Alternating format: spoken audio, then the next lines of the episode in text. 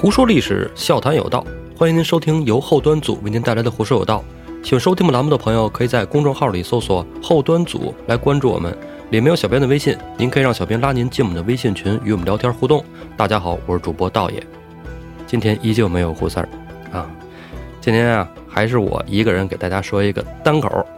上回书啊，咱们说到了燕青李逵从那四柳村出来以后，离着梁山坡还有七八十里地了。天色已晚，就找了一个大庄院歇息。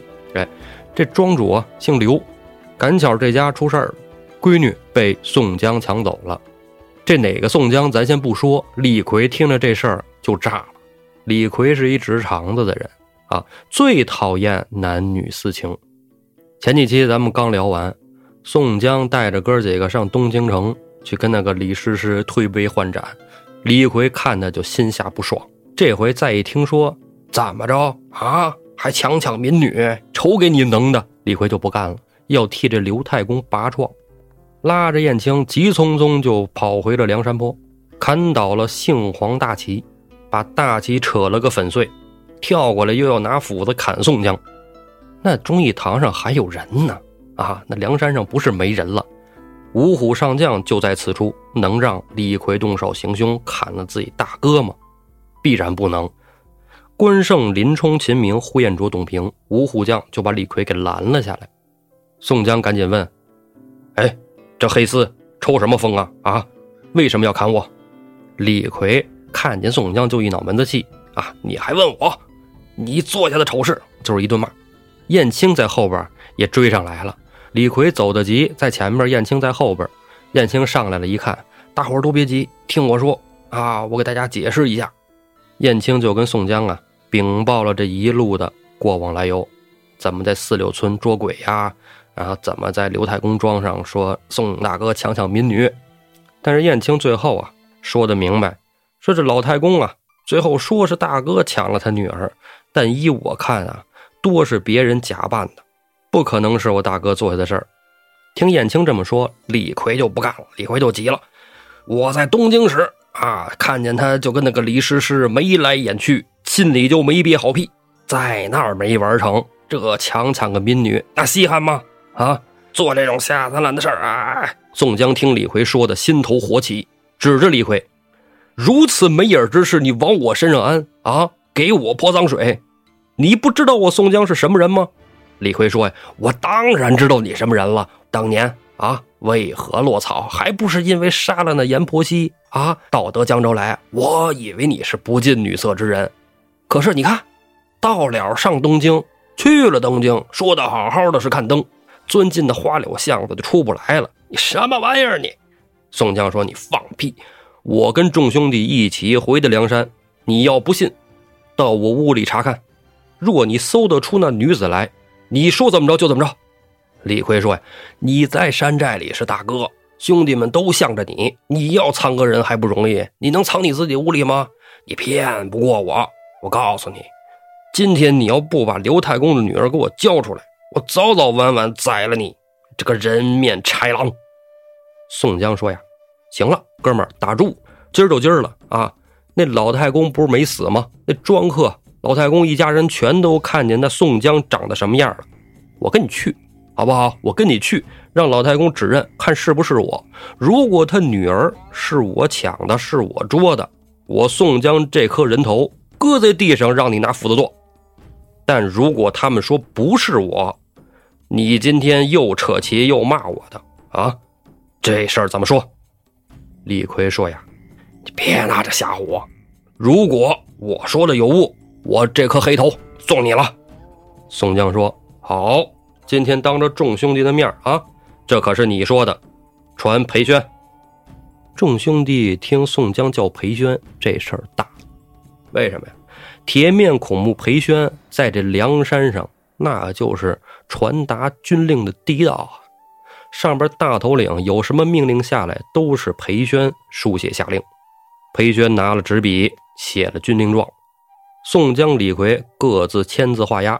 宋江把李逵的这军令状收了，李逵拿了宋江的军令状，俩人在这儿嘟脑袋。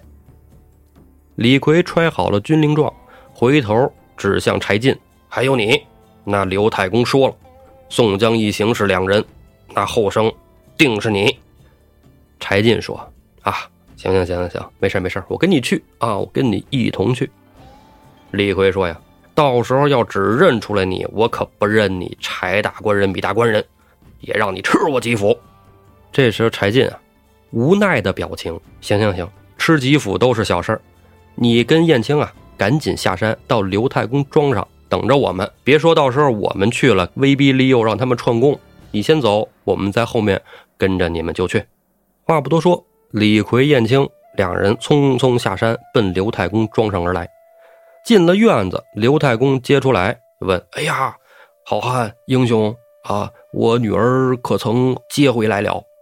李逵说：“呀，老太公啊，虽然你女儿没救回来，但是我跟那宋江已撕破脸皮，我让他来亲自到你庄上来，你来认他一认。你若把他指认出来，你不要怕他，只管说。”李逵替你做主。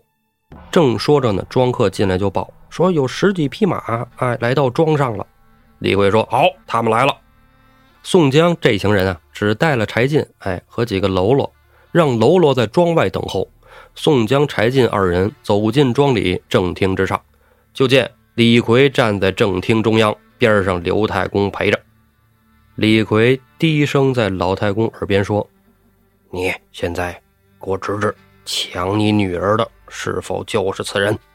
若是此人，你只点头就好，我冲上去就让他人头落地。刘太公走到二人近前，看了看柴进，看了看宋江，又退了回来。哎，老头，让你指人，你怎么又回来了？是不是他？刘太公说：“不是，这二人我从未见过。”宋江看了看李逵，说。怎么着啊，哥们儿？李逵说：“呀，你别拿他眼睛瞪着刘太公，你看给老头子吓的。这样，把庄客们都叫进来，指认一下是否就是此人。”刘太公把家里的庄客、庄丁全都叫进大厅，大家异口同声都说：“这宋江不是抢他刘太公女儿的那个宋江。”宋江说：“呀，刘太公，我便是梁山泊宋江。”我边上这位兄弟就是柴进，你的女儿啊，多半是有人冒充我梁山兄弟给他抢了去。但是你这事儿，梁山泊管了啊！我梁山泊替天行道。如果你打听得出来是谁抢了你女儿，报上山寨，我梁山与你做主。扭过头来又看了看李逵，黑丝在这儿，我不跟你争执，回山再说。说完，宋江带着柴进转身就走了。梁山人都走了以后，李逵在那儿原地发呆。燕青拍了拍李逵：“哎，李大哥，怎么着你？”李逵说：“呀，哎，完了！你看这事儿闹的，我还把大哥得罪了，旗子我也给扯了，这大哥饶不了我呀。算了，就当这么多年吃的白喂了这颗黑头了。我一刀割下来，小乙哥。”你把我人头给哥哥捎回去，这事儿就算完了。燕青说什么呀？啊，怎么就寻死觅活的？我教你一招，这招叫负荆请罪，绝对好使。李逵说什么什么负负什么荆？燕青说呀，哎，这话说来话长，我跟你讲，当年啊，廉颇蔺相如这典故大家都知道，我就不说了。燕青就教李逵呀，啊，你脱光膀子。背上背上荆条啊，跪在忠义堂，你就说哥哥，你打我吧啊！哥哥自然不忍心下手，到时候就饶了你了。这就叫负荆请罪。李逵说：“哎呦，太丢人了吧！听着我这黑脸都红了，这样让我以后在山上没有面目活下去了啊！不如把我这个头割了干净。”燕青说：“说你看，咱们山寨里都是咱自家兄弟，没人笑话你啊！回山。”李逵就跟着燕青回到了梁山，就听燕青的。李逵哎，脱光膀子，背上金条，到了忠义堂上。众位兄弟一看李逵这个样子，纷纷就捧腹大笑啊。李逵扑通跪下，闷着头，也不敢抬头，也不敢说话。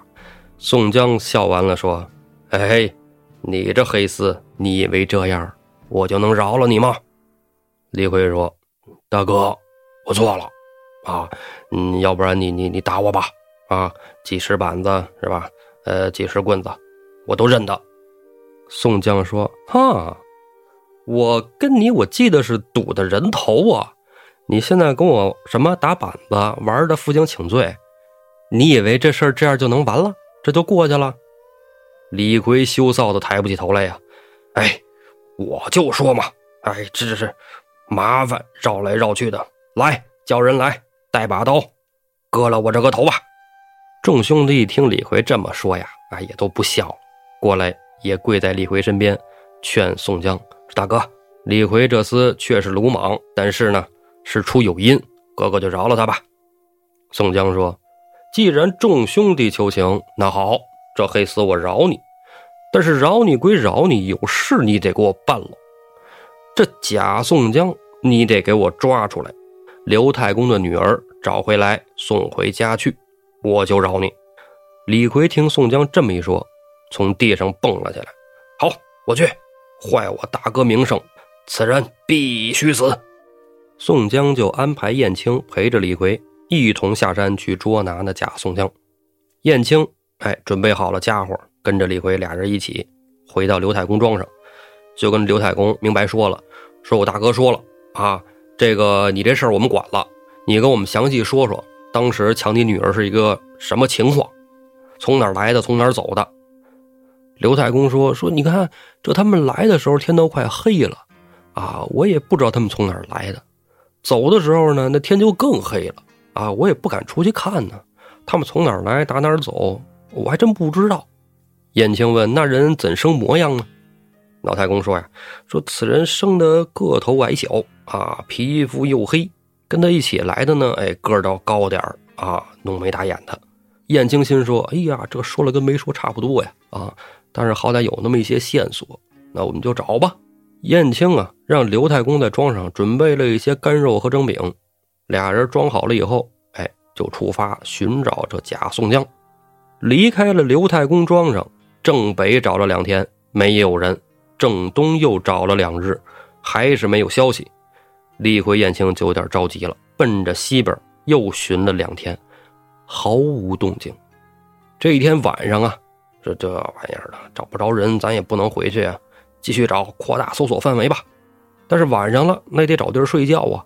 俩人就寻得一个古庙，在供桌之上，哎，就在这儿歇息了。那哪睡得着啊？睡不着，就在那躺着，躺着就听见动静了。什么动静啊？庙外啊，有人走走走走走走走，哎，走得飞快，离着这庙越来越近。燕青拍了拍李逵，示意别出声。俩人呢，顺着门缝往外瞧，就看见门外啊有一大汉，手提坡刀，从古庙前经过，往后面的土岗子上走。燕青、李逵就悄悄的从后边跟了出去。燕青把手里的棍子交给李逵，掏出弩箭。搭上箭，弩扣弦，瞄准那大汉的腿。只见说了一声“招”，这箭嗖噗就杵中了这大汉的右腿，大汉应声扑倒。李逵飞奔呐，赶到大汉跟前，揪住大汉脖领子，拖死狗一样就给蹬到这古庙里来了。没等燕青张嘴呢，李逵当先就问了：“哎，你把刘太公的女儿藏哪儿去了？”那大汉说：“啊，什么呀？误会了吧？”啊，哪有什么刘太公啊，哪有什么女儿啊？哎呦，我这腿！李逵说：“哎，还不承认？别废话！你看看咱家这把大斧子，你脑袋经得住几斧？”那大汉都快哭了。我我什么都不知道，我什么呀？刘太公什么大斧子呀？燕青这时候过来了，把李逵推到一边。这位兄弟，刚才是个误会，来，我帮你把剑拔了。燕青就把这大汉腿上的剑给拔出来了，掏出金疮药。给这大汉就开始服药，边服药，燕青边说：“兄弟，我看你也是江湖中人，呃，闯荡江湖，在附近，你可没听到些风声吗？啊，刘太公的女儿被人抢了，你可知道？”那大汉啊，看着燕青就说：“啊，多少有那么一奶奶的听说啊，说这个我也是胡猜啊，不见得真。从这儿往西北方向有一座牛头山。”那山上有个道观，最近啊来了俩人，一个叫王江，一个叫董海，俩人把这寺庙里的道士都给杀了，落草为寇了。道士听说呀，这王江经常冒充自己是宋江下山抢劫。燕青说：“你看，这不就对上了吗？你这话靠谱，兄弟，你别怕，我就是梁山坡的浪子燕青。这位啊，是黑旋风李逵。你这剑伤我也给你治好了。这么着。”你带我们俩到那牛头山走一趟。大汉一听，哎呦我的天爷，这就是浪子燕青，那就是黑旋风李逵。我要不去，今儿这门我都出不去。好，我去。燕青、李逵俩人搀着这大汉，就往牛头山而来。十五里路程，很快就到了。到这牛头山啊，天还没亮。燕青的意思是说呀，咱们天亮再行事。李逵说：“还等什么天亮啊？”扑通，自己就跳进这道观里去了。燕青一看李逵都进去了，自己还在这等着，戳着不合适。燕青也翻身跳进院子，那大汉就跑了啊，就撩了。俩人咕咚咕咚往里一跳，这动静就把道观里边人给惊着了。哎，这时候就出来一人，手挺破刀，直奔李逵。李逵举斧招架，燕青怕李逵吃亏呀。在边上抄起手中棍子，对着这人脸，噗就一下子给人杵一跟头。这人脸上挨了一棍子，咕噜咕噜脚下就往前绊蒜，正好就绊到了李逵怀里。李逵左手举起斧子，照着这人后背，噗就一下子，这人就冒了泡了。这砍死一个，燕青就跟李逵说呀：“我上后门，我在后门堵着，你在前门守着，这样他们谁也跑不了。”燕青来到后门，果不其然。另外一人啊，正在这开门想跑呢。那人也看见了燕青，想从后门跑，那是没机会了，转头就往前门来。燕青大喊一声：“跑了！”那孙子往前面跑了。李逵看见这人往自己这方向来了，那人却没看见李逵。李逵从树影里掏出斧子，呜，一下子就给这人当胸一斧。李逵走到尸身跟前，噗噗两斧子，把这两颗人头给割了下来。拴在一块放在一边。这俩人，一个就是王江，一个就是董海，都死在这儿了。这俩人手底下还有小弟呢。小弟呀，有在柴棚的，有在灶上的。李逵呀，冲到柴棚，冲到灶下，一个不留，杀了个干干净净。来到后院，哎，后院有那么一间卧房。俩人推开门往里一看，里面有一个女子坐在床上，呜呜的哭泣。看这女的呀。好看，啊，多好看呢！书里有诗为证，这诗写的让人浮想联翩。宫斜窄窄剪春罗，相沁苏兄玉一窝。立志南京风雨骤，不胜忧恨促秋波。哎，就这么美。燕青就问这女子：“哎，你是不是刘太公的女儿？”那女子答：“哎呀，正是奴家呀。”十日之前被这两个贼人掳在此处，每夜轮一个将奴家奸宿，太惨了啊！俩人单双号，一天一个，奴家这昼夜泪雨成行啊！想寻死，被他们看得紧，寻死也不行。等人救也没人来。今天得二位将军搭救，哎呀，真是重生父母，再养爹娘。燕青说呀，哎。别说那没用的啊！你爹都快想死你了，快跟我们走吧！哎，这两人不听说之前骑着马去的你们家吗？他们马在哪儿放着呢？女子说呀：“啊，在东边房内。”燕青带着这女子到了关马地方，给马备好了鞍子。刘小姐骑到马上，李逵牵着。燕青又返回到屋里，深知啊，这绿林强盗一定少不了那黄白之资，就在屋里搜罗了一番，一下子。约有三五千两啊！找个包袱包好了，兄弟二人背着这些银钱，带着刘太公的女儿，牵着马就返回到了刘太公庄上。刘小姐跟刘太公，哎呀，父女俩一见面，那少不了是抱头痛哭啊！哭完了，刘太公带着女儿就来拜谢燕青和李逵，说：“二位壮士，我在家里摆上酒宴，一定好好请你们一顿。”啊！我一定好好谢谢你们。燕青说呀：“老太公，你要谢不要谢我俩啊？你要拜谢，到山上去谢俺公明哥哥。燕青、李逵哥俩饭也没吃，酒也没喝，一人一骑马飞奔梁山坡。来到忠义堂上，见了宋江。宋江一看这两颗人头，哦，这就是假扮我那个，嗯，牙还真挺黑啊。后山埋了吧。燕青又献上两匹好马，一大包金银。宋江大喜，金银入库，马放到战马群里喂养。第二天啊，设宴啊，请燕青、李逵兄弟二人有功，今日全山上下一起为你们庆贺。刘太公啊，也带了一些金银细软到了梁山上，进了忠义堂拜谢宋江。宋江说：“哎，老太公啊，我们这是替天行道，有困难找梁山。”金银钱就不用了，你看，正好我们在这儿正吃饭喝酒呢，来一起喝吧。刘太公带来的礼怎么带来又怎么拿回去了？在山上还混了顿吃喝，返回家中，咱们在这儿不说梁山上的事儿呢，咱也先搁一搁。哎，咱说说道理，什么道理啊？上回书说的，李逵抓着了那奸夫淫妇，其实也不是奸夫淫妇，人小两口俩人处对象啊，自由恋爱。在一块儿，李逵觉得你这闺女在你家丢人，我替你宰了吧！咚咚咚，给人剁成肉馅了。这回这个是抢上山的，还被轮奸了，救回家去，全家欢喜。这事儿呢，说蹊跷不蹊跷，说蹊跷也蹊跷。怎么说呢？李逵剁死的那二人，只要补上一纸婚约，什么事儿没有啊？这二人牵线搭桥就结婚。啊，啥事没有。这刘小姐在山上跟土匪共度了数日，按说啊，这刘小姐不容易。但是这书里你细看，燕青问了一句：“马在哪儿？”这刘小姐说：“在东边房内。”燕青知道找银子，燕青不知道自己找马吗？何必要问这一句呢？我觉得施耐庵在这书里写的细呀。问这一句，燕青就想知道这刘小姐到底是。想跑的还是不想跑的，或者说是敢跑的还是不敢跑的？要想跑，怎么都能跑；要想死，怎么都能死。你既没跑又没死，在这山上不是什么好东西。哎，我看这书里，我隐约的觉得有这么一点。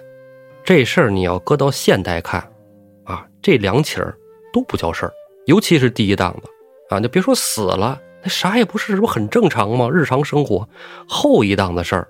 倒确实是犯罪啊，刑事犯罪，这个坏人已经惩处了，这良人好好过日子就完了。但是啊，在古代，这种情况哪怕是被强奸的，也是啊难说难听。村子里知道这女孩啊没结婚就已经失节，不问缘由都是看不起。你说古代有强奸罪吗？有，当然有了。但是怎么量刑？这是一个很难说清的标准，必须得证明这女孩抵抗的不行了啊，并且受伤了，啊，被伤了。比如说你，哎呀，腿上被扎一刀啊，胳膊被绳子绑住，勒出血印子来了，这能算你强奸罪。但凡只要你没拼死抵抗并留下身体伤痕，都不构成强奸罪，而且算通奸，男女都罚。你说这咋那么不讲理呀？不讲理。要么鲁迅先生说嘛。啊，吃人啊，这就是那个吃人的时代，女人的地位啊，低下的不能再低了。但咱说了，这古代是吧？您一个强奸一个还不行，你这俩强奸一个，这过分了吧？这玩的也太野了，是吧？这个呀，还不太新鲜。我听了一个比这更狠的、更新鲜的事儿，我给大家唠唠啊。这故事啊，是出在《聊斋志异》里的。《聊斋》真是好书啊，大家可以看看，比较陶冶情操啊，就这方面的描写还是比较多的，很多这方面关于人心呐、人性的故事。其实看鬼怪看的还是人心人性。这故事啊，叫陈云熙。这里啊，有什么鬼怪，讲什么人心，我说说看，您听听看。话说呀，有一个姓甄的小伙子，按照《聊斋》的习惯，这人呢。咱就叫他甄生，是湖北夷陵人啊。父亲当官的，他自己呢，文采也不错，长得也风流潇洒。小时候家里来过一个老道，给这个甄生算命啊，就说啊，他将来啊得娶女道士为妻。甄生的父母听了都哎呀，哎，这不是开玩笑吗？我儿子怎么能娶女道士呢？其实这里说呀，这个道士啊，结婚是很正常的啊，不是说道士不能结婚啊。全真教道士必须出家持戒，不能结婚。但是正一派的道士想结婚结婚，想生孩生孩啊，不能生孩这个张天师也不能传这么多代，对吧？所以说的娶道士为妻。但是真生家里是读书人家，说娶个女道士这蹊跷事儿，就当做一个笑谈，一笑了之了。等真生长大以后啊，哎，家里有很多给提亲的，但是奈何他眼光高啊，高不成低不就，就一直没找到合适。真生他妈呀，哎，姓臧，臧夫人。臧夫人呢，家是湖北黄冈的，哎，就学习特好那地儿啊。这天啊，就说让他儿子说你，哎，去看看你姥姥去啊，好长没上你姥姥家了，上姥姥家溜达一圈啊，看看。真生到了黄冈啊，还在附近就溜达溜达、转悠转悠嘛。年轻人嘛，啊，难得出回远门旅旅游，看看风土人情。就听人传说呀，这黄州啊有个四云，啊，人都说啊，黄州四云，少者无伦呐。真生正是血气方刚的年纪，一听说啊有这四云，那定是不差呀，我得去瞅瞅去。哎。就让人指路啊，来到了这吕祖庵。吕祖庵啊，是一个道观。进了道观啊，这四位女道士都在那儿喝茶呢。真生看了这个四位女道士，哎呀，那真是开了眼了。这家伙啊，都是又高高又屌屌，一个一个的。其中啊，有一个最年轻的，哎，让这真生看的就是目不转睛。按咱现在说呀。那就是一见钟情啊！真生啊，就凑过去跟他们四个一块那蹭碗茶喝啊，这也很正常的，香客来了聊一聊。但是啊，他真生长得也是俊俏啊。四个女道士里有两个对着真生目不转睛，真生对着那一个托着腮眼睛看着别处的姑娘目不转睛。真生不能光看啊，看看不出花来。张嘴就问那女道士姓氏名谁？那小女道士说呀：“说我叫云溪，姓陈，陈云溪。”真生一听这人说姓陈，哎呀，就开玩笑说：“太巧了，我正好姓潘。”云溪一听脸就红了，低下头转身就走了。哎，这里啊，这女道士姓陈，这男子说是姓潘，这其实啊，是占那个陈云溪的便宜呢。这里有一出戏啊，叫《玉簪记》，讲的是一名姓陈的女道士和一位姓潘的小哥没羞没臊的感情生活。咱这儿不展开了。接着说着真生啊，真生一看，哎呦，你怎么走了是吧？这怎么走了？起身就要追。这时候边上还有仨女道士呢，其中一位啊，用手按了一下真生，端上一盘水果，说：“来，吃个苹果。”这端水果的这个呀。岁数最大，四个女道士里，就她超过三十岁了。这人啊叫白云深，另一个叫梁云洞，啊，二十四五岁的年纪。最后这个只比陈云溪大一点点的叫盛云眠，啊，也是二十出头。真生一听，哦，感情这么个四云：白云深、梁云洞、盛云眠、陈云溪，就问那三位女道士啊，这云溪去哪儿了？啊，云溪上哪儿了？云深说呀：“这丫头啊，怕生人。哎，你看你一来，她就害臊了，害臊跑了。没事没事，你做你的。”真生一看陈云溪走了，哎呀，你看这事儿闹的，他也不回来了。他要是有事儿，我还能等会儿的。他这要是不回来了，我在这待着干嘛呀？我走了。云深也不强留啊，就说啊，你要想见云溪，明天你可以再来啊。明天他肯定就出来了。真生下山回去以后，非常想念陈云溪，啊，就睡不着觉。晚上琢磨着，哎呀，这个女道士咋那么好看呢？这小姑娘又勾勾又丢丢的。第二天呢，如约前来，又到了这吕祖庵。进了吕祖庵，就到了那喝茶的亭子。一看，跟昨天阵容一样，还是那姐儿仨，唯独不见陈云溪。真生就琢磨着，哎呀，你看，我想看的没有啊，我这。不想看呢，这有的是。你说这事咋闹的？啊，走吧，转身就要走。云深跟云动就说：“你看，是吧？来都来了，别走，一起吃个便饭吧。”说着就摆下了杯碗盘碟。真生一看，哎，正好到饭点了，是吧？在山上呀，吃口斋饭啊，就吃吧。就留下来跟这三位女道士一起吃饭。吃完饭，真生就说：“咱们都吃了，云溪还没吃呢。啊，陈云溪在哪里呀？”云深跟云动今儿俩就说呀：“说你别着急啊，咱不是不是刚吃饭吗？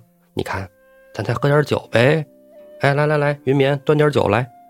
云棉端着酒，哎，放过来了。”真生一看，你看我不是来喝酒的呀，我家这吧有钱呐，趁子儿啊，我想喝酒哪儿不能喝呀？我非在你这道观里喝。哎呀，我就是找人，我想见云溪小姐一面。云深说：“你看，老提这个云溪，你来都来了，来，你喝三杯啊，三杯酒下肚，云溪自然就出来了。”真生一听，好，既然是这样吗？三杯就三杯，吨吨吨，三杯酒下肚。还没张口，云洞又过来了。梁云动也拿了三杯酒。你喝我姐姐三杯，就不能喝我三杯吗？来，你喝完这三杯，云溪定然出来。真生这时候已经有点上头了啊，有点晕的乎的啊。那行啊，那就再喝三杯。拿起来，吨吨吨，哎，又喝下去了。这一喝完呢，真生就有点真醉了啊。这是一个女道观，在这儿喝多了，你说在这儿留一宿，那不是事儿。真生也是明白事理之人啊，就是那个我要走，那我今天不行了，我也这样子也不想见云溪了啊。说着走，手动脚不动，不听使唤了。云深抬起手指一推着真生的肩膀：“你呀，哼，云溪不来了，你今儿也走。”不了，这么轻轻一推，真生就靠到了椅子上睡着了。就趁真生睡觉这功夫，白云深跟梁云洞二人把真生的衣服脱了一个精光，然后此处省略两万字。啊，这个不便多说。那你说是吧？这个异性之间把对方灌多，把衣服脱掉，能是干嘛？啊，画素描吗？肯定不能啊，对吧？哎，就干点那些事儿，让人家给双飞了，是吧？这被双飞啊！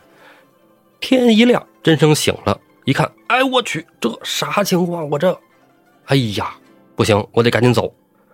真生下山以后，好几天没敢再到这吕祖庵来，这个东西常来，这个营养跟不上啊。真生是醉过去了，真生他不是死了，晚上发生那点事儿，他应该也清楚。啊！现在说什么？哎呀，我喝多了，我不记得，都扯啊！那肯定都是他记得贼清楚，比你明白多了啊！但是他就是不能承认。真生也一样，但是真生不喜欢那姐儿俩呀，那白云深跟梁云洞，真生不稀罕。真生啊，心心念的，就是那陈云溪，思念喜欢到什么地步啊？冒着身子被掏空的风险，我也要再到这吕祖庵去。这一天呢，真生在家吃过晚饭，摸着黑就来到了吕祖庵。哎，在门口都不敢进去。哎呀，这想着都腿软。我看看里边谁在呢？停在那儿，要是还是那姐儿姐儿姐儿仨姐儿俩的，我就不去了。往里一看，白云深，哎，正好跟一个男子出门走了。没多会儿，梁云洞也出来了。真生把心就放下了。哎呀，这俩走了，我就踏实了。看云深云动。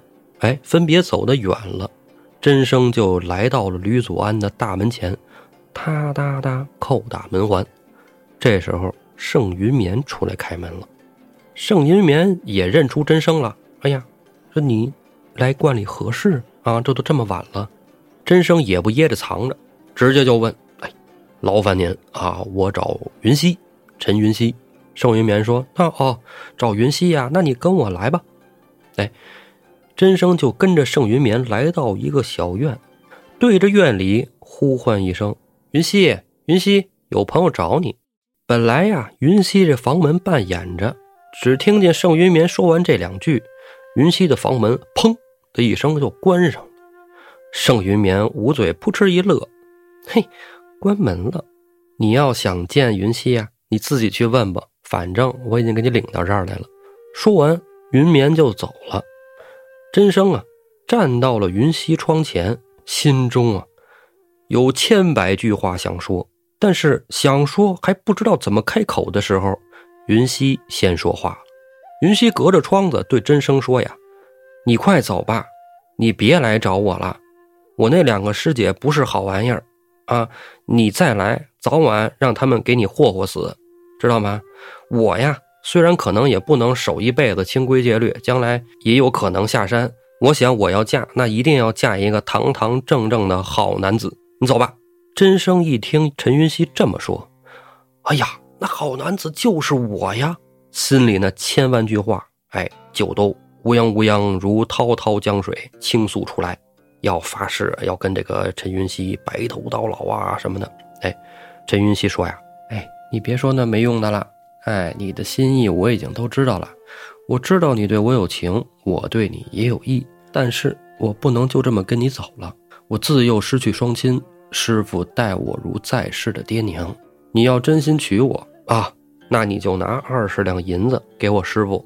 就算你给了我师傅二十两银子，如果你是只是指望跟我偷偷约会，只成鱼水之欢，那绝办不到啊！我不可能。你要娶我。我就跟你走，云溪啥意思呀？我在观里边吃我师傅的，住我师傅的，我身上没钱，我修行人没有钱，你拿些钱来，我供养我师傅，啊，之后呢，你明媒正娶我，我就嫁给你，跟你走。但是如果你要是只是想跟我这儿玩一下子啊，整一把，那对不起，不可能啊，我不是那种人。真生也听明白了啊，真生就说没问题啊，我答应你。啊，正在想说点表忠心的话，盛云眠回来了。云眠说呀：“说你看天色已经如此晚了，我们庵里上上下下都要歇息了，你快走吧。啊，施主快走。”真生离了这吕祖安，就往他姥姥家赶。本来嘛，啊，本来就是遵母命来看姥姥来了。这是打听出来这么四云过来，哎，一睹芳容，这么着给耽搁了。哎，正经事儿还要办，奔姥姥家就去。到了姥姥家，心还留在这吕祖安呢。过了那么几天，有一天晚上啊，躺床上就琢磨：哎，我就在这黄冈呢，哎，离这吕祖安就半天路程。明天一早啊，我就跟姥姥辞行，辞完行我就去吕祖安，再看一看这陈云熙，把这事儿早辞实了。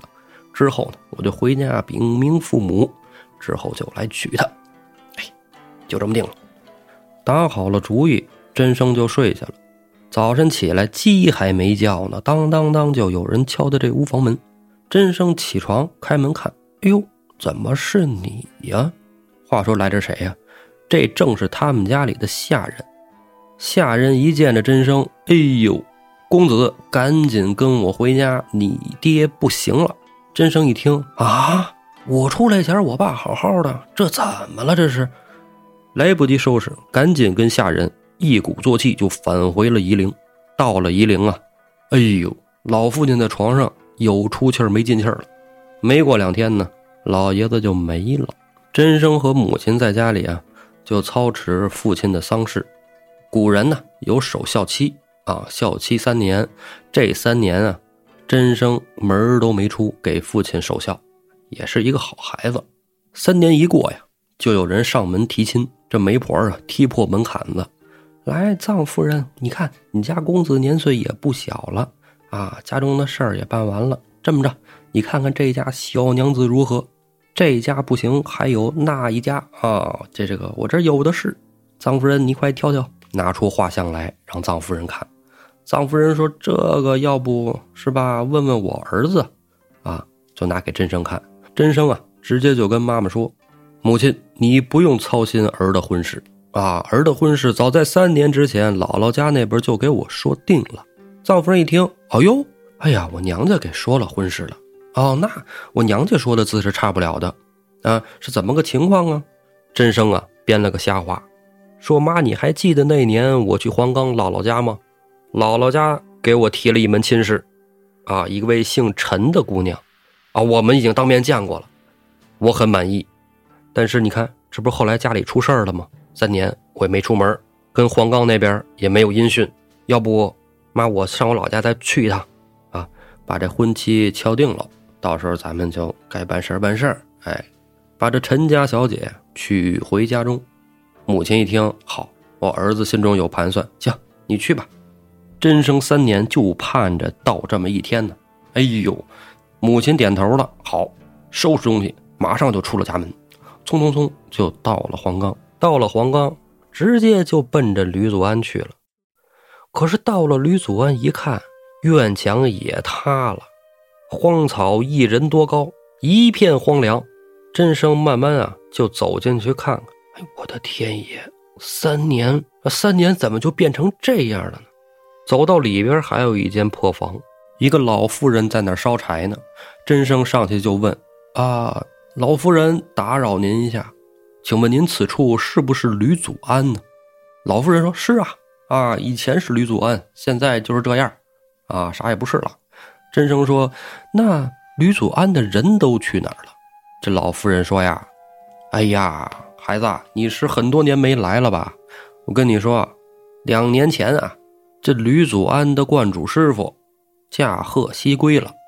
哎，他死之后啊，他的徒弟们就都散了。真生一听，哎呦，散了。那我请问您，那四云去哪儿了？您知道吗？老夫人说呀，哦，四云知道。哎呀，在这十里八乡的，谁不知道这四云呢？老大白云深跟老二梁云洞，他二人不愿意再当道士，哎，还俗跟人走了，可能是给谁家当个外室吧。哎呦，上回八卦还聊这茬来着，你这一猛子想不起来了。真生不是想打听他俩，真生就问：那我再问您，那陈云溪去了哪里？云溪呀，是那小丫头，她和盛云眠啊，又投奔别的道观去了。哎，奔哪儿去了？我就不知道了。真生一听，哎呦，我的天爷！本来从家赶过来，心中美美的，现在一盆凉水泼下来，别提多失落了，也没心情上黄冈姥姥家了，蔫头耷脑的就回了夷陵。到了家，母亲臧夫人就问：“哎，儿子啊，怎么样啊？上姥姥家说那个啊，陈家小姐，咱们什么时候去迎娶人家呀？”真生说：“呀，妈，别惦记了。”陈老伯搬家了，这天下那么大，我上哪儿找去？哎呦，别提了，妈！真生说完啊，就返回到自己屋里闷头待着去了。臧夫人一看，这也是没办法的事儿啊，是吧？这个人搬家走了，咱也强求不得，将来有好的再给儿子说吧。一转眼半年过去了，这半年之后啊，藏夫人回了趟娘家。这一趟回娘家，一问自己的母亲。真生他姥姥说：“啊，啥呀？不知道啊，啥姓陈的呀？”藏夫人一听，哎呦，这崽子跟我说说，咱家给他找了一门亲事，姓陈的，怎么着这那的。真生姥姥说呀：“哎呀，说你消气消气，哎呀，这保不齐是这个外孙子跟他舅舅俩人商量的，啊，只是没告诉我，我不知道啊。那个回头你问他舅舅去吧。”话说这事儿就赶在这坎节上了，真生的舅舅出远门了。藏夫人想跟自己的弟弟啊，真生的舅舅对峙一下，也没得对了。但是心想啊，也不是没有这种可能啊，因为毕竟真生跟他舅舅还是挺亲的。哎，他舅舅给他说这门亲事，呃，跟老母亲说不说也两可的，也有可能，也有可能。之后在娘家住了几天，回家路上经过那么一座连峰山，臧夫人呢就到连峰山去烧香还愿。下山的时候。这天就快黑了，臧夫人呢就找了山脚下的一个客店投宿。这山下酒店不像城里，城里都是单间儿啊，标间大床房、总统套啊。这山下的环境就差那么一点哎，差那一点，臧夫人也能将就，就安排臧夫人啊住了一个双人间，哎，一人住。半夜的时候，客店房里房间都满了，仅有藏夫人这屋里啊还有一张床。这店家呀，就来敲着藏夫人的房门啊，夫人，夫人，跟您商量一下啊，又来了一位投宿的客人，您看要不跟您一屋？藏夫人本来觉得，哎，我自己我这是吧，我交着两个床钱，我住一间房，怎么了？可是顺着门往外一看，门外站的这小娘子长得着实不错，从头上到脚下一身道装打扮，长得那叫一个眉清目秀。臧夫人心中就有了三分喜欢。啊，那没关系啊，来我屋住吧，反正我也是一个人。女道士进了房门，摘下头上斗笠，臧夫人就上去攀谈。俩人一聊，哎，臧夫人知道啊，这女道士的名字呀叫陈云溪。藏夫人可不知道，这陈云溪就是他儿子真生嘴里的陈家大小姐呀。聊着聊着，就说到了这男婚女嫁之事。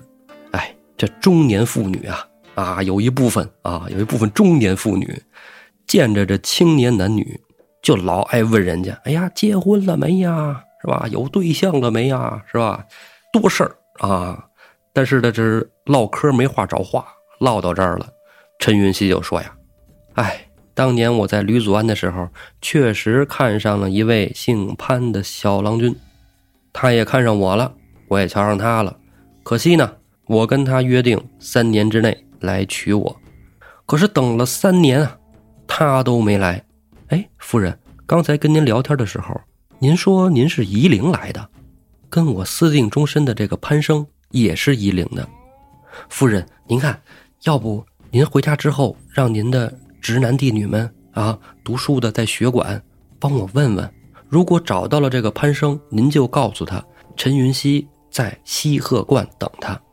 藏夫人一听啊，这大八卦啊，没问题，行，你甭管了啊，我回老家就帮你问问，我儿子就在学馆念书，我让他去帮你打听。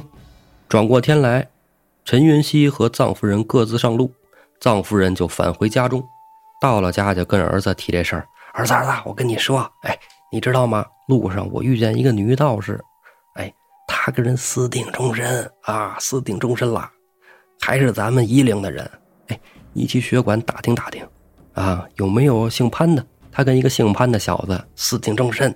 啊，真生说：“我们学馆哪有姓潘的呀？没有，我们学馆反正肯定是没有姓潘的。”藏夫人说：“呀，哎，他就那么一说，我就那么一听，谁给他真找啊？哎，你说说，一个女道士跟人私定终身，要不要脸呢？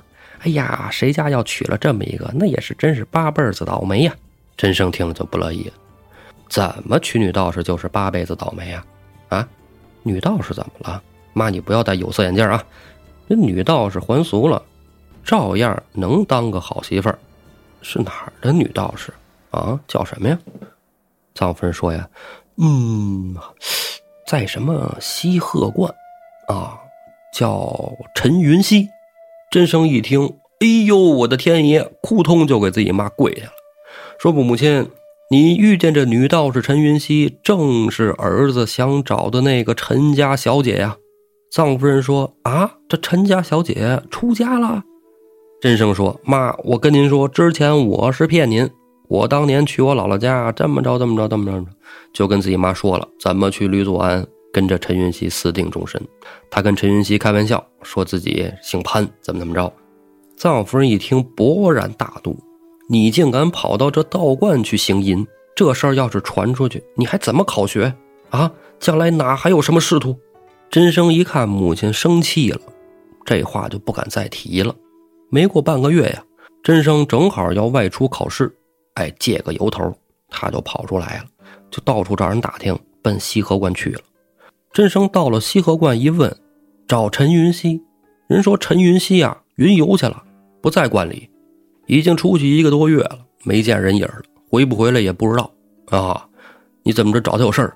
真生说：“哎，没事，没事，没事。”闷闷不乐的返回家中，这一闷就给闷病了，书也不用念了，试也甭考了啊，跟家躺着吧，天天跟家，哎，郁郁寡欢。过了一阵子，黄冈老家传来信儿，真生的姥姥去世了，藏夫人啊回家奔丧。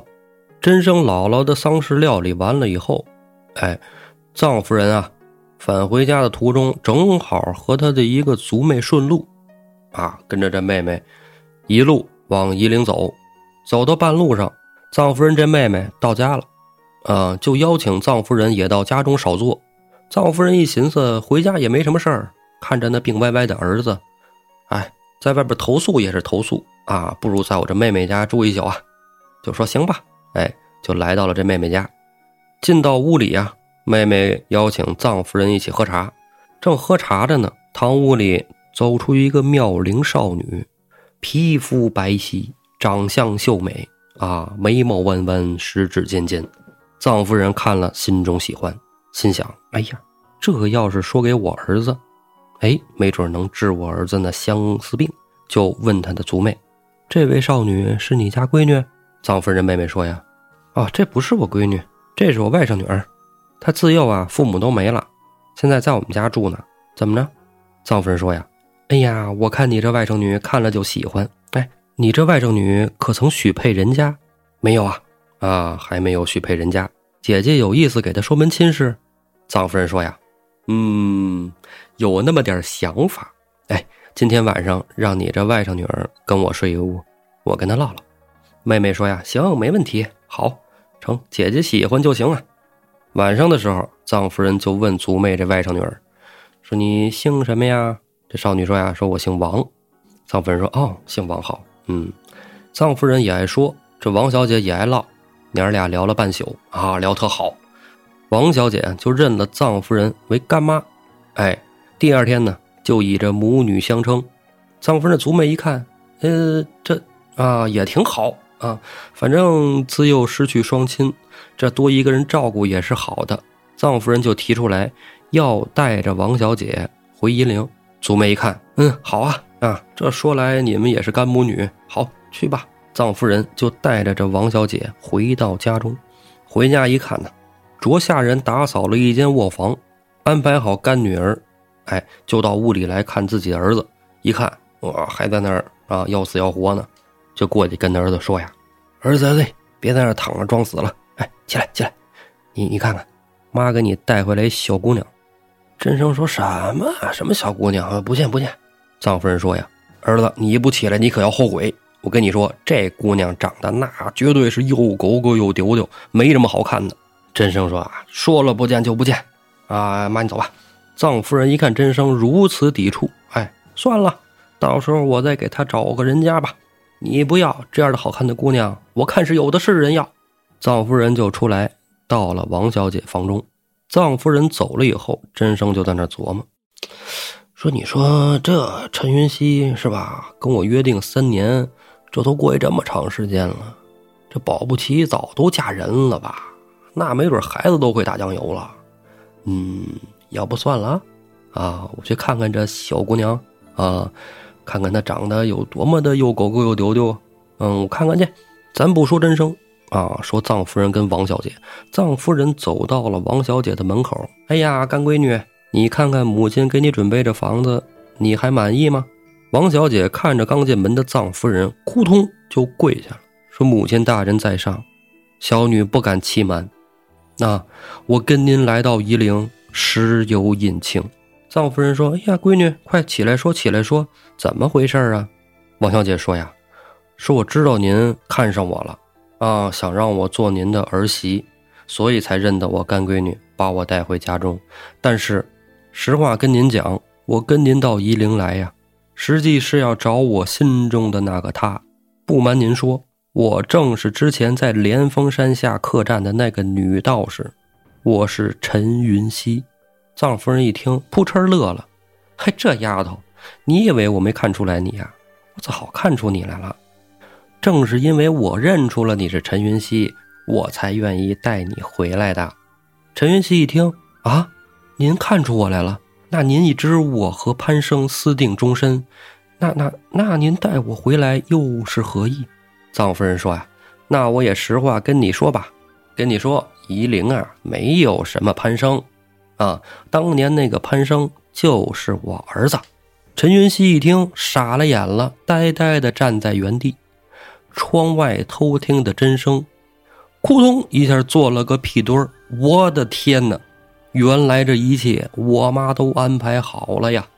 站起身来，进到屋里，跟陈云熙四目相对，两个人泪如雨下。臧夫人很高兴啊，择良辰摘吉日，就给他二人成了婚。这其中原委还得细细道来。啊。陈云熙的师傅去世以后，就在观里又守了一阵等到三年盼不着这真生来，就和盛云绵啊投了西河观。在西河观的日子没过多久，啊，陈云熙的心里长草啊，是吧？之前跟人私定了终身，心里心心念念的潘生啊，也没盼来。哎呀，心里就把抓柔肠啊。这一天啊，在观里就看见了自己的舅舅舅妈来上香。舅舅舅妈呢，也认出了陈云熙，说：“哎呀，你怎么在这儿出家呢？”这陈云熙就说：“呀，说我爹妈去世以后，我就到了吕祖庵。”啊，我师傅后来没了，我就来了这个西河观。舅舅一听，那你别在这儿了，要不你跟我回家得了。陈云熙呀，确实也有心还俗了，因为这心不静了。你在这道观里修行，你修个寂寞呀，是不是？哎，就跟舅舅舅妈回了家。这个舅妈呀，就是藏夫人那个祖妹。盛云绵呢，一看陈云熙也还俗了，哎，在这儿也没有什么熟人，自己孤苦伶仃的，就四处游历去了。哎，也离开了这西河关。陈云熙到了舅舅舅妈家呀，舅舅倒觉得没什么，舅妈就觉得这丫头看着怎么心里老有事儿啊？这是盘算什么呢？这平时也不爱说，也不爱笑，哎，怪怪的。哎，到了舅舅舅妈家呀，就不再姓陈了，因为姓陈呢是跟他师傅的姓哎，回到了舅舅家，就改回了他原来本姓，姓王，所以在这舅舅家，他就成了王小姐。后来遇到了臧夫人，臧夫人说要带他走，哎，他这舅妈呀觉得，哎，那好，嗯，带走了好，是吧？在家里也猜不着的心思，怪怪的一天啊，之前还出过家当过道士，这是福是祸不一定呢，带走吧，带走好，哎，就这么，臧夫人就把这陈云熙王小姐带回家中，真生和陈云熙呀结了婚，啊，日子过得还不错，真生很满意。陈云熙呀会弹琴，会画画，还下得一手好棋。跟真生玩的那是不亦乐乎，臧夫人就觉得，哎呀，我这娶了个儿媳妇儿，什么家务都不会做，这天天的净干这些没用的啊！我儿子将来受苦啊！但是儿子喜欢，自己又没辙。结婚一个月以后，臧夫人就叫来了真生和陈云熙，啊，跟云熙说呀，你看，当时我是从你舅舅家把你接回来的，你俩这成了亲了，咱也得去你舅舅家看看啊。啊！你们收拾收拾，上你舅舅家去一趟吧，串个门。小夫妻遵母命，就来到了云溪的舅舅家，小住了几日。这一天啊，准备返程回家，两口子来到码头，叫了一艘小船。刚要开船，就见对面驶来一船，船上一个女道士。真生夫妇定睛一看，那女道士不是别人。正是陈云熙在吕祖庵和西鹤观时的好姐妹盛云绵，陈云熙就叫了一声“云绵”，盛云绵回头一看是陈云熙，哎呦，那眼泪就止不住的往外流啊！妹妹，你上哪儿了？我一直找你。原来啊，盛云绵离开了西鹤观以后，哎，游历了一阵儿，心中思念陈云熙，就准备到云熙舅舅家去找他。哎，这不刚来吗？就在船上碰见了陈云熙。陈云熙让云绵到了自己船上，就说呀：“这真是赶巧了，啊！你要早来了，我们没到呢；你要是再晚来，我们就走了。正好我们要从我舅家走，这也是咱们姐俩有缘分。”陈云熙就接着说：“说现在呀，已经跟真生啊结了婚了，啊，你现在怎么样？准备什么打算？”盛云绵说：“说我倒是也想还俗，但是我这整天一身道装打扮，谁人敢要我呀？啊！”我这个不知道以后如何呢？云溪说呀，说那不然这么着吧，啊，你本身是吧，就是我师姐，那就是我姐姐，你就跟我回真生家，啊，说是我娘家姐姐，将来让我婆母给你说一个人家，不就行了吗？盛云绵一听，啊，倒是个好主意，行，那就听妹妹的吧。盛云绵就跟着真生夫妇回到了家。进家门之前呢，陈云溪啊就带着盛云绵。买了一身上好的衣服，把那道装就给换了。到了家中，跟藏夫人解释：“母亲，这是我失散多年的娘家姐姐啊，这回在舅舅家碰上了，我想让她搬过来跟咱们一起住。”藏夫人一看盛云绵，那也是大家闺秀啊，嗯，家中住没问题啊，住吧，没事自己家孩子啊，不用拘礼，就安排下人打扫了一间客房。过得几天呢，藏夫人就看着盛云绵，家里家外的。都给收拾的安排的妥当了，这不错。这我儿子要是是吧，娶这么一个，那还行。那陈云熙除了那个画画、弹琴是吧，也不会什么别的了。这要当家做媳妇儿，这姐姐比她妹妹强。陈云熙啊，看出了婆母的心思，就找机会跟这盛玉棉说了啊，说姐姐，你愿不愿意和我共侍一夫啊？盛玉梅一听脸就红了，哎，妹妹，你这说的是啥话呀？我来你家可不是为了图这个。云溪说呀，姐姐你不要多想，啊，我真心实意的愿意和你共侍一夫。因为云棉从来就没这么想过啊，所以他是拒绝的。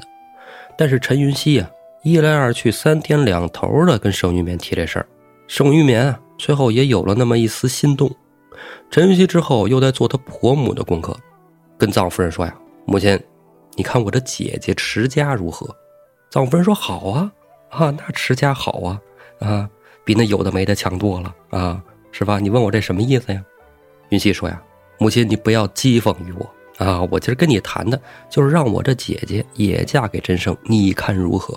藏夫人一听，啥啊？我没听错吧？这可以呀，啊，这可以呀，这好，啊，你同意我就同意呀。啊！你要没意见，我那更没意见。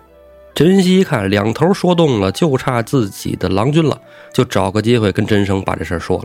真生一听，什么？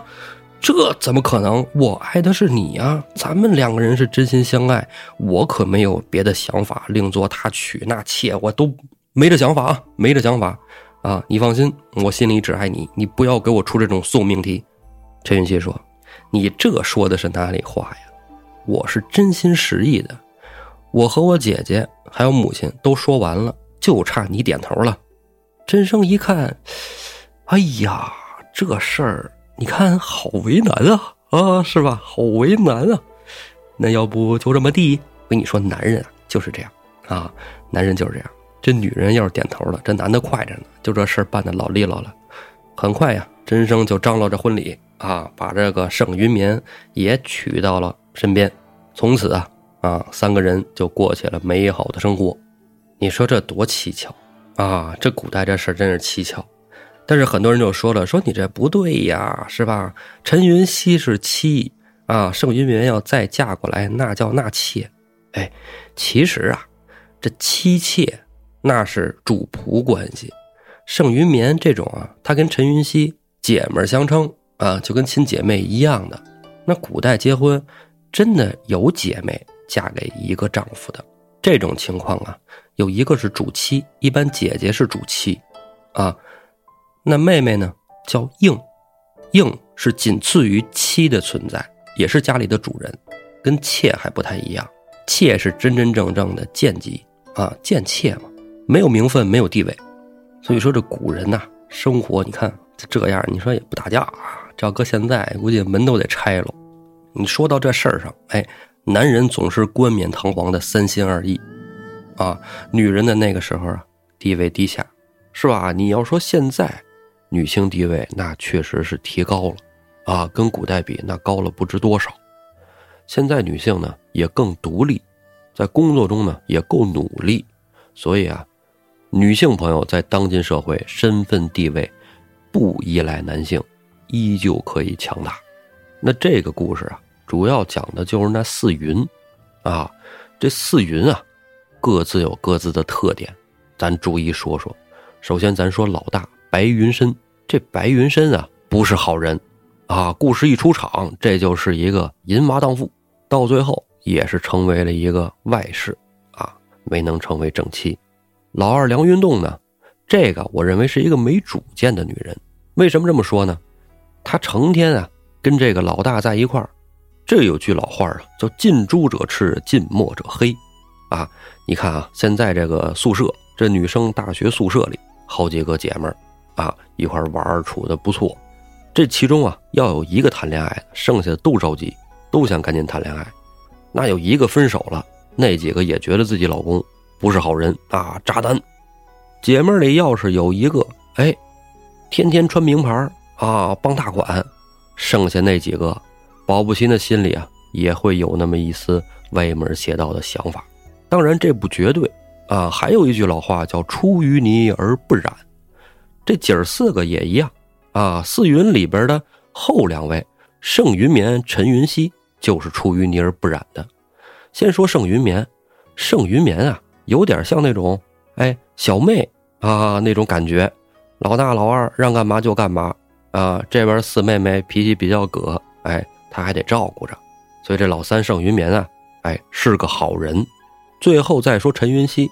陈云熙一直就是有主意的一个人。你看，一开始真生去的时候，陈云熙是躲开了。后来发现真生锲而不舍，才知道这个男人啊，真是对我用心动情的。那么我才以身相许。但是这故事看到后边啊，能接受盛云绵，也让盛云绵一起啊来到家中共侍一夫，我也是没想到的。这事要搁到现代。啊，你再好的闺蜜姐们，共侍一夫，这不太现实。闺蜜之间再好啊，你有事儿我帮你是吧？你缺钱我借你，那你要老爷们儿我不能给你，对不对？那是我老爷们儿。但是呢，在我身边啊，也有这样的例子，几个姐们儿一块伺候一个老爷们儿，一个屋檐下生活，不吵不闹不打架，听着都真新鲜。但是啊，这个男人是足够优秀。哦，优秀到啥程度啊？之前咱说过，那你想把妹泡妞，你就得攀驴邓小仙，是吧？这五样里你有一样，啊，娶个美娇娘问题不大。那如果你占了两样、三样，哎呀，那很多小姑娘可能都会青睐于你。那如果五样都占齐了，哎，就是西门庆啊！啊，这个特点就是死得快啊。啊，死得快，物极必反嘛。那这五样都不占呢？哎，若要取得美娇娘，不妨想想武大郎啊，他还是死得快啊。所以，好歹差不多努力那么一奶奶，让这五样有一样沾边他都行啊。今儿聊了半天了，多一半都跟水浒没关系。其实呢，我也是有意而为之，因为这《水浒传》啊，马上就要说到最精彩的部分了。哪部分呢？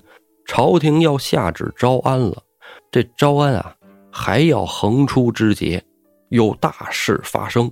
这些大事啊，我一个人讲怕有遗漏。胡四儿呢，也对这块非常感兴趣，所以啊，我尽量等到他来，咱再说这块胡四儿应该很快就能归队，啊，后面的故事很精彩，大家不要错过。